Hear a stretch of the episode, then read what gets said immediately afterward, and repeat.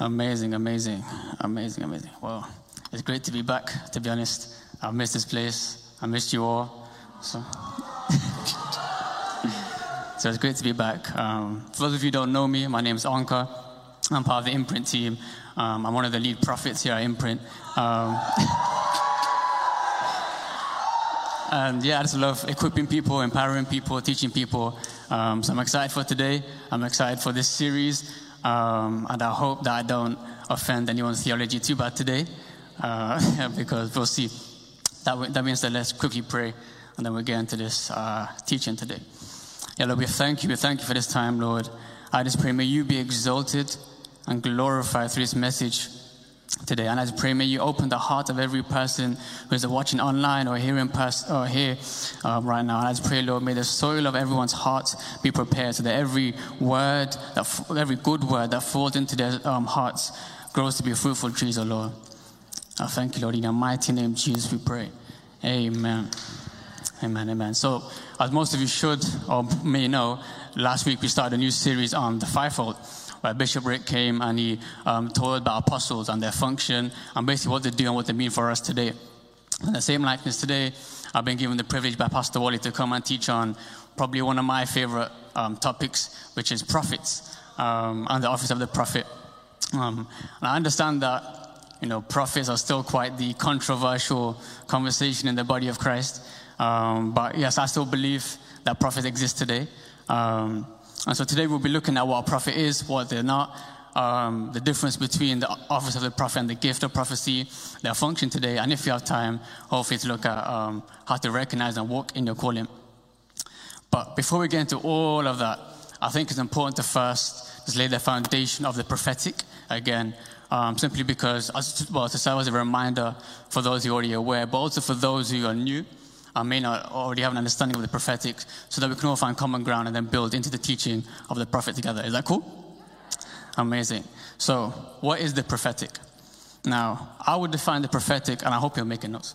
I would define the prophetic as essentially the ability to hear the heart, mind, and emotions of God and convey them through either speech, song, and or any creative outlet. I'll say that one more time. The prophetic is the ability to hear the heart, mind, and emotions of God and convey them through either speech, song, and or any creative outlet.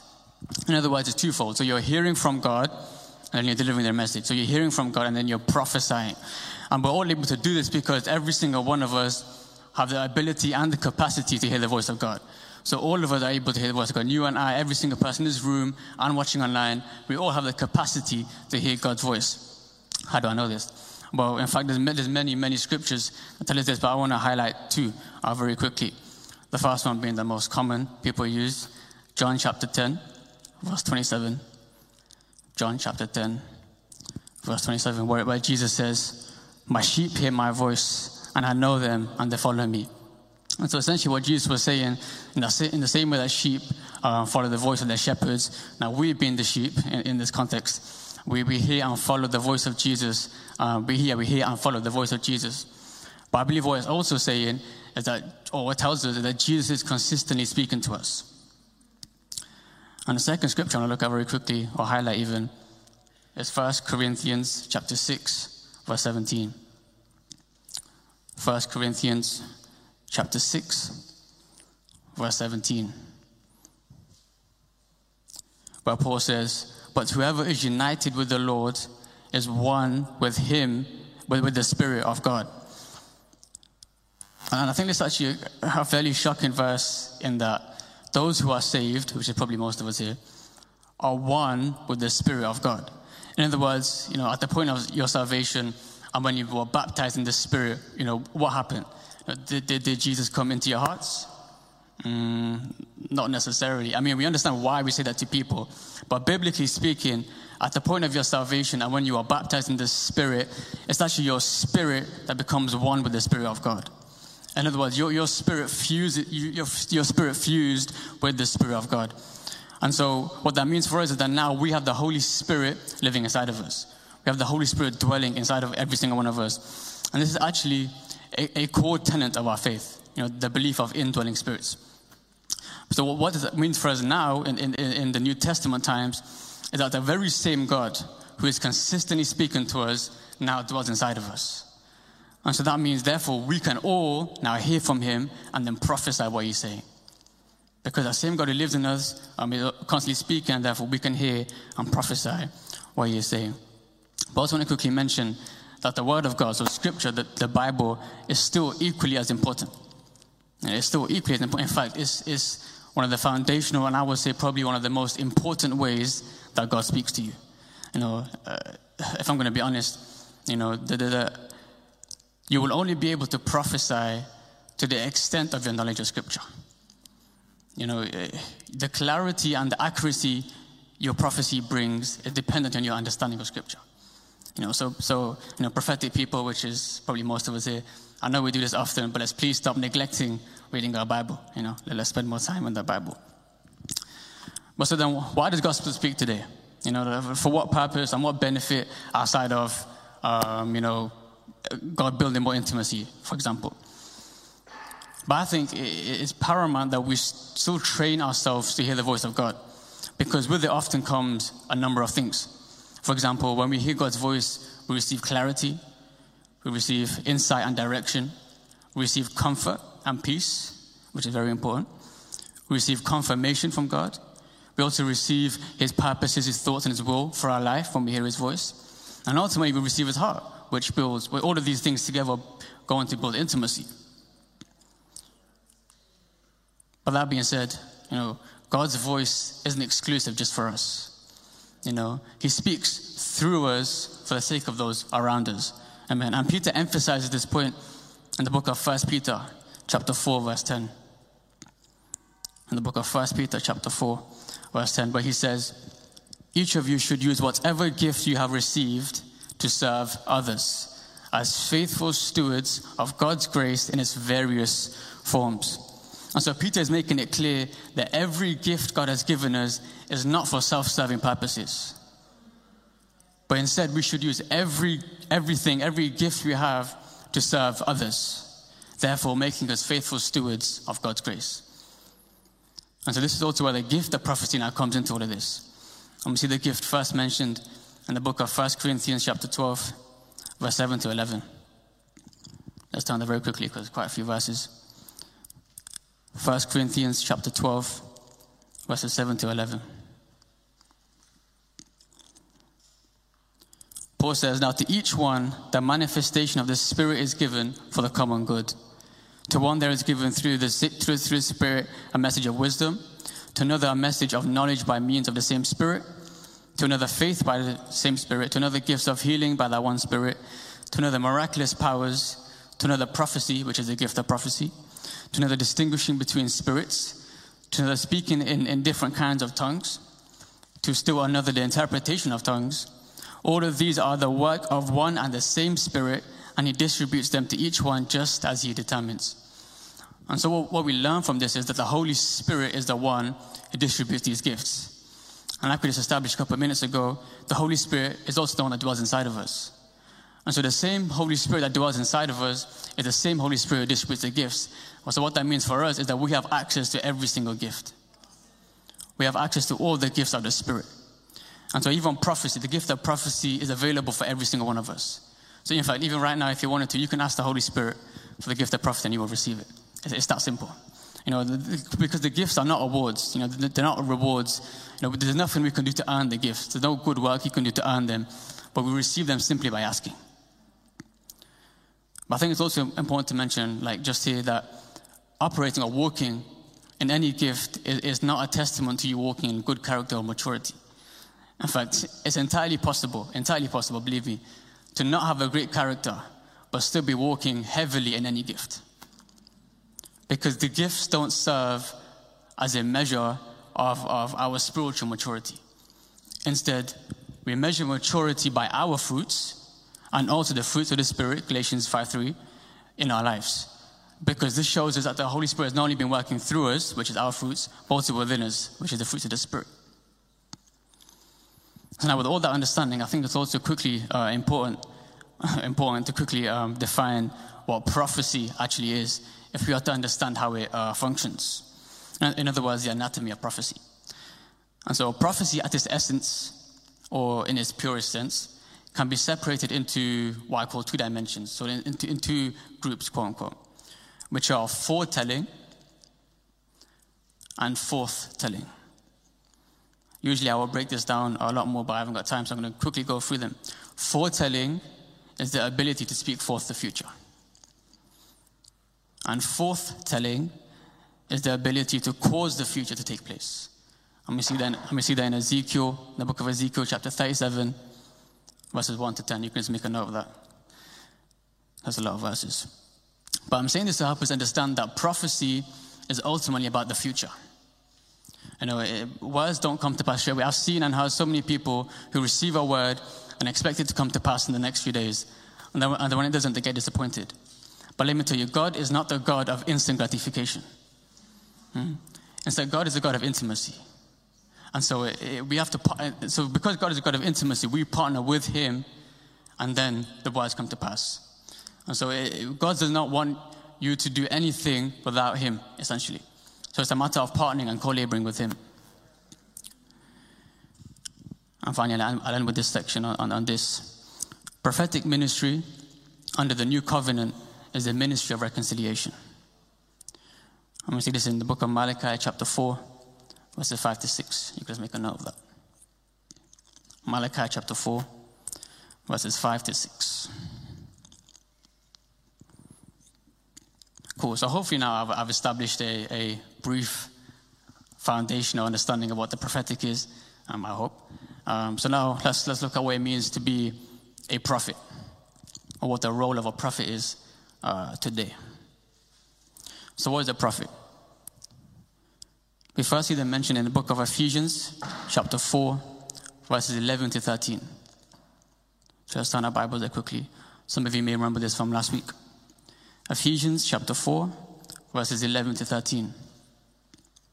Where Paul says, So Christ himself gave the apostles, the prophets, the evangelists, the pastors, and teachers to equip his people for the works of service, so that the body of Christ may be built up until we all reach the unity of the, in the faith, in the knowledge of the Son of God, and become mature, attaining to the whole measure of the fullness of Christ.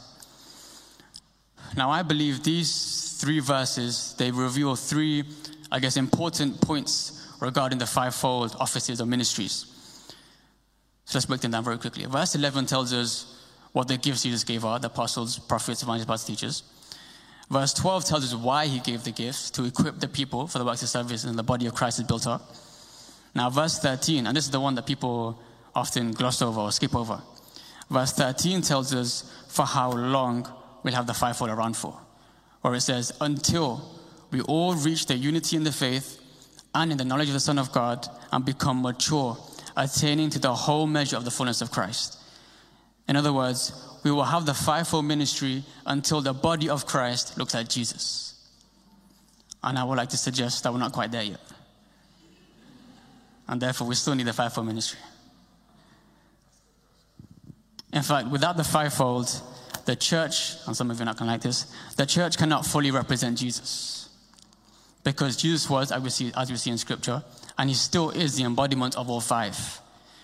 Therefore, a church needs all five to be fully representing the different functions of Christ. Have I offended anyone's theology yet? Okay. Now, prophets are not necessarily the ones who do all the prophesying. Because, like we just learned, everyone can prophesy. We can all hear from God, we can all prophesy. But we are also not fortune tellers or spiritualists. You know, we're not here to tell you fortune. Prophets are also not mind readers. You know, some people are scared to speak to prophets because they think we're going to read your mind and expose your sin. You know, we don't do that. Prophets are also not prophecy machines for you to come and receive a word every two seconds. You know, please, please, we get tired as well.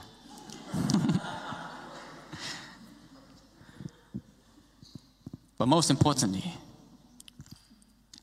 prophets are not a replacement of God in your life.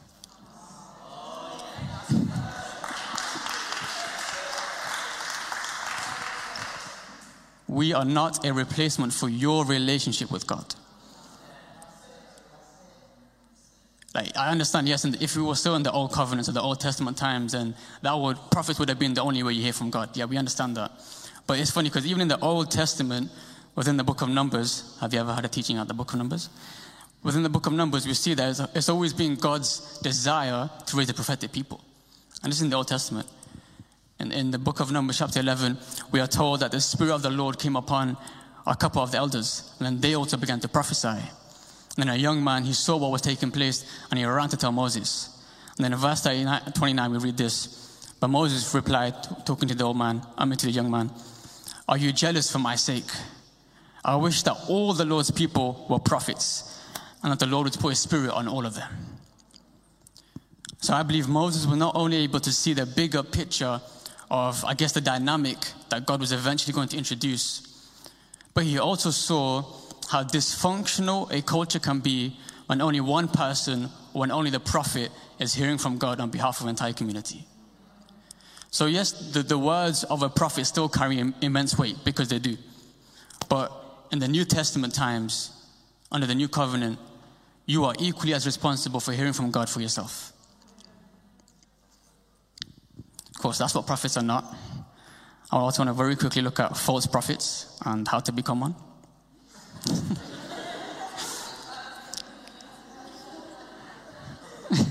I'm messing, I'm messing. I want to quickly look at some characteristics that you, you tend to find in some false prophets. False prophet is, is one who wants to destroy the church. For example, Jezebel. They tend to use fear and anxiety to control or motivate people. Some even outline this next one. They seek self promotion. Prophets distort or twist the message of truth. I mean, false prophets. False prophets, they're, not, they're often not found in community and they don't want any, I guess, relationship or connection with the body of Christ. They don't want any accountability. They often don't feel a need to listen to others because they believe God tells them everything. You will find false prophets tend to have that one in common. False prophets often also steal and prophesy other people's words.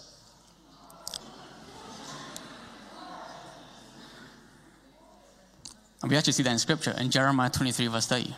So, and finally, this may be one that some of you may relate with a little bit. If you do, there's no shame, no condemnation, but we mature out of this stuff. But false prophets, they're not necessarily motiv- motivated by love, but instead are motivated by the desire to be noticed. So down the years, it often becomes about them and not God. And the thing is that most, most highly prophetic people or prophets will tend to have this desire to want to be noticed simply because of I guess, their experiences of isolation and rejection they go through. If you're a prophetic, highly prophetic person, you will know that. But you can't stay in that place. You, know, you can't leave that desire to be noticed unchecked.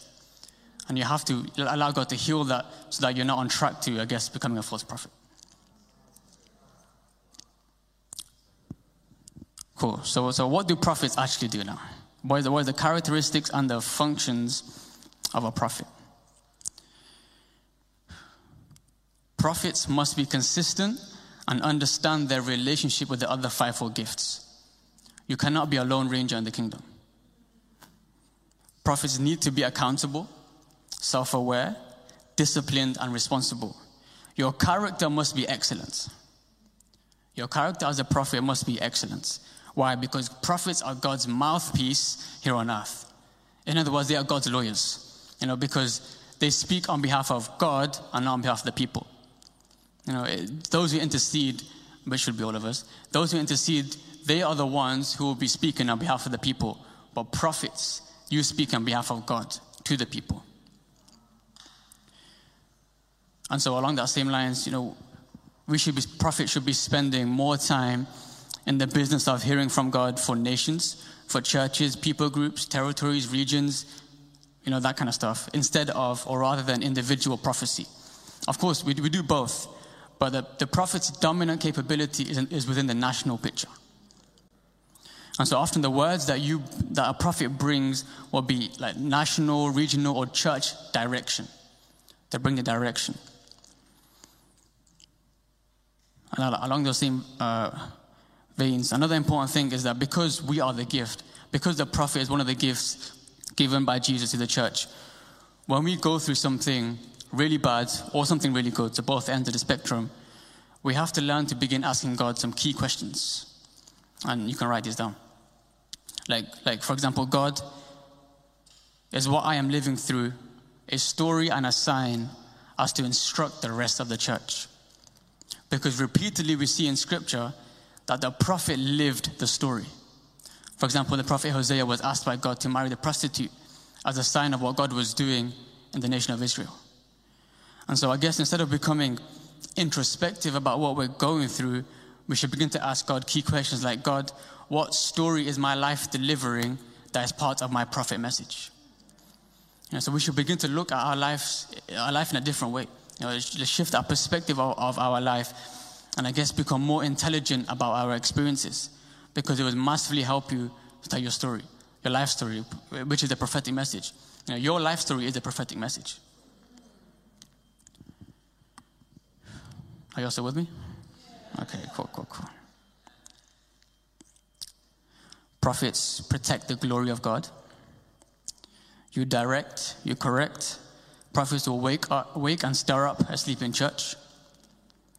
Prophets are the eyes of the church, and they make sure that the church doesn't lose its pace, direction, and vision. Without the prophet, the church, the church will lose its pace, direction, and vision. And along with the apostles, one thing you do, you raise the foundations of the body of Christ. Another thing I want to mention, it's not even in my notes, but I felt as we were worshiping just to just mention as well. You know, great prophets, those who become great prophets, are those who are great fathers and mothers. Those who become great leaders are those who are great fathers and mothers. I'm not talking about having a child. You don't have to have a child to be a, a great father and mother. I'm talking about the heart. You know. In fact, I believe there are some people here right now who, are, who have been told that you have a fatherly and motherly heart. People have even prophesied it over you. Yeah. It's not my notes, but let's do it anyway. Uh, I'm not going to ask you to put your hand up or anything, but if that is you, I'm just going to quickly release a blessing um, as a father onto people. Um, if, you, if you feel like you've had this desire or you have a heart, you've been told you have a heart to, as, as a mother or father figure, so I'm going to quickly release that blessing. If that's you, just receive it. Know, we just release this, release this blessing of, of a fatherly and motherly heart upon your people. That they, they may be a father and a mother to this generation and the one to come, Lord. That we will not do what the last generation did, but instead we will raise our people in the love and the heart of the Father. So we thank you, Lord, and we I just impart that fatherly and motherly heart right now. In Jesus' name. Amen. Amen. Now, the main function of the prophet, and this actually applies to all of the fivefold, is to replicate. By replicate, what I mean is training, teaching, and equipping the people in your specific grace and, and function. Remember, we saw this in Ephesians 4, where Paul says, we, Christ gave the apostles, the prophets, the evangelists, pastors, teachers. Why? To equip the saints for the works of service that the body of Christ may be built up. Therefore, the main function of the prophet is to equip the saints to have eyes to see and ears to hear. In other words, you, you are training the people, the, the body of Christ, how to hear from God and prophesy, and training them or teaching them on the things of the prophetic. Because the grace that prophets carry can Im- literally impart, uh, enable people to hear the voice of God with more clarity. And so, by the biblical standard, to be seated in a office, um, and I guess this is the difference between an emerging prophet and quote unquote one is established, is one who is equipping or tr- replicating at a consistent level. And this also applies to all of the fivefold. You know, you can't or you shouldn't really go around calling yourself an evangelist if you're not training people on how to evangelize. And you shouldn't go around calling yourself an apostle if you're not teaching people in the apostolic. So, in the same likeness, you shouldn't go around calling yourself a prophet if you're not teaching people or training people or equipping them to have eyes to see and ears to hear. Are you still with me? Amazing. I think I'm running out of time, so I'm going to end with this, this last bit. But I want to quickly look at the difference between the gift of prophecy and the office of the prophet. So qu- quickly look at six different six differences between the two. And so if when I'm on this side, I'm talking about the gift. When I'm on this side, I'm talking about the office of the prophet, okay? But I'll, I'll make it clear as we go along. So the gift of, of, of prophecy um, is a gift given to us by the Holy Spirit. It's a gift given to us by the Holy Spirit, um, and we choose to have them essentially. But the office of the prophet is a gift given to us by Jesus. So the fivefold gifts given to us by Jesus are separate from the gifts given to us from the Holy Spirit. They are separate gifts. The, office, the, the, the fivefold mentioned in Ephesians 4, they're mentioned in 1 Corinthians 12. So they're separate gifts. The second difference between the two the gift is something that you do. So it's something that you. Think of it as a tool. So you're using a tool. The gift, all the gifts for that matter, are something that you do. Whereas on this side, as, as, a, as the prophet or any member of the fivefold, it's something that you are. So it's part of your identity. It's who you are. You know, the, the last thing you want to do is make your gift your identity, because that's how you that's how you fall into performance. And so your gift is not your identity, but your your calling makes up your identity. Does that make sense? Amazing. The third difference between the two. Start on this side with the gift. Paul says in, in 1 Corinthians chapter 14, verse 1. 1 Corinthians chapter 14, verse 1. Pursue love and desire spiritual gifts, but especially that you may prophesy. And so Paul is encouraging us to desire all the gifts. He's telling us, go after the gift. In fact, I believe um, um, the word desire here in the original text actually means to lust after. So you're, actually, you're eagerly desiring every gift of the Holy Spirit. And remember, you choose the gifts.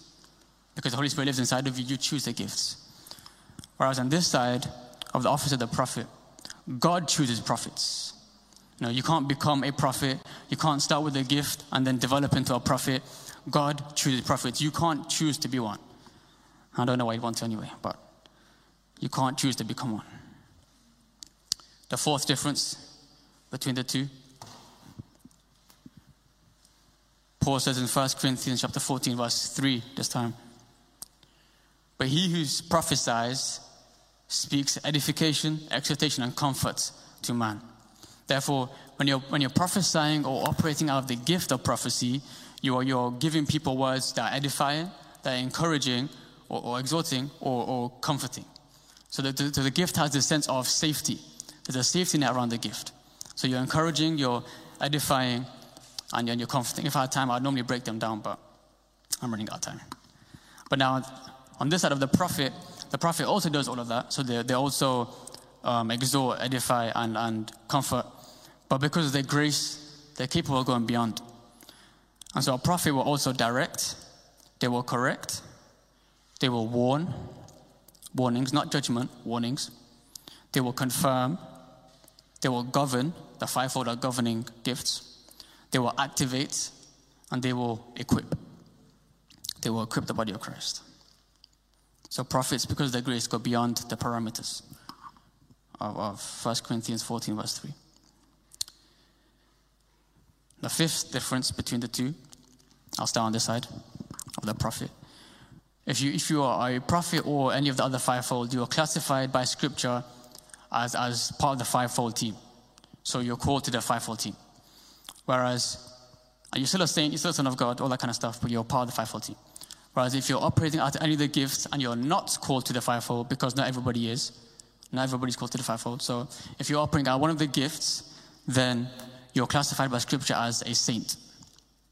Um, but I, I, I want to emphasize the fact that just because you may be called, called to the fivefold does not make you any more special or any more important or give you any more authority than the people with the gift.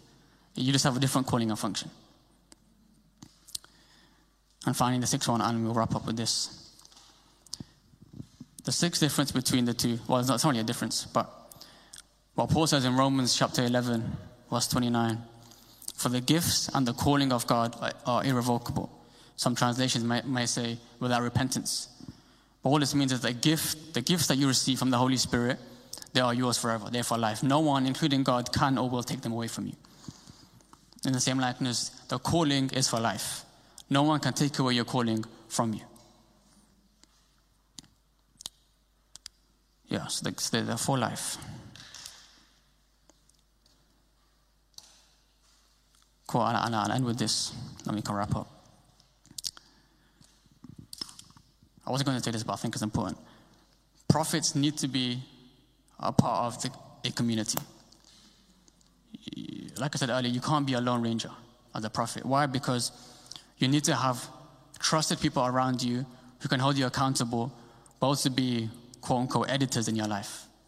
You need people who can correct you, you need people who can edit um, parts of your character, people who can bring you into maturity, but most importantly, people who can correct you when you prophesy falsely or you, you mess up, basically.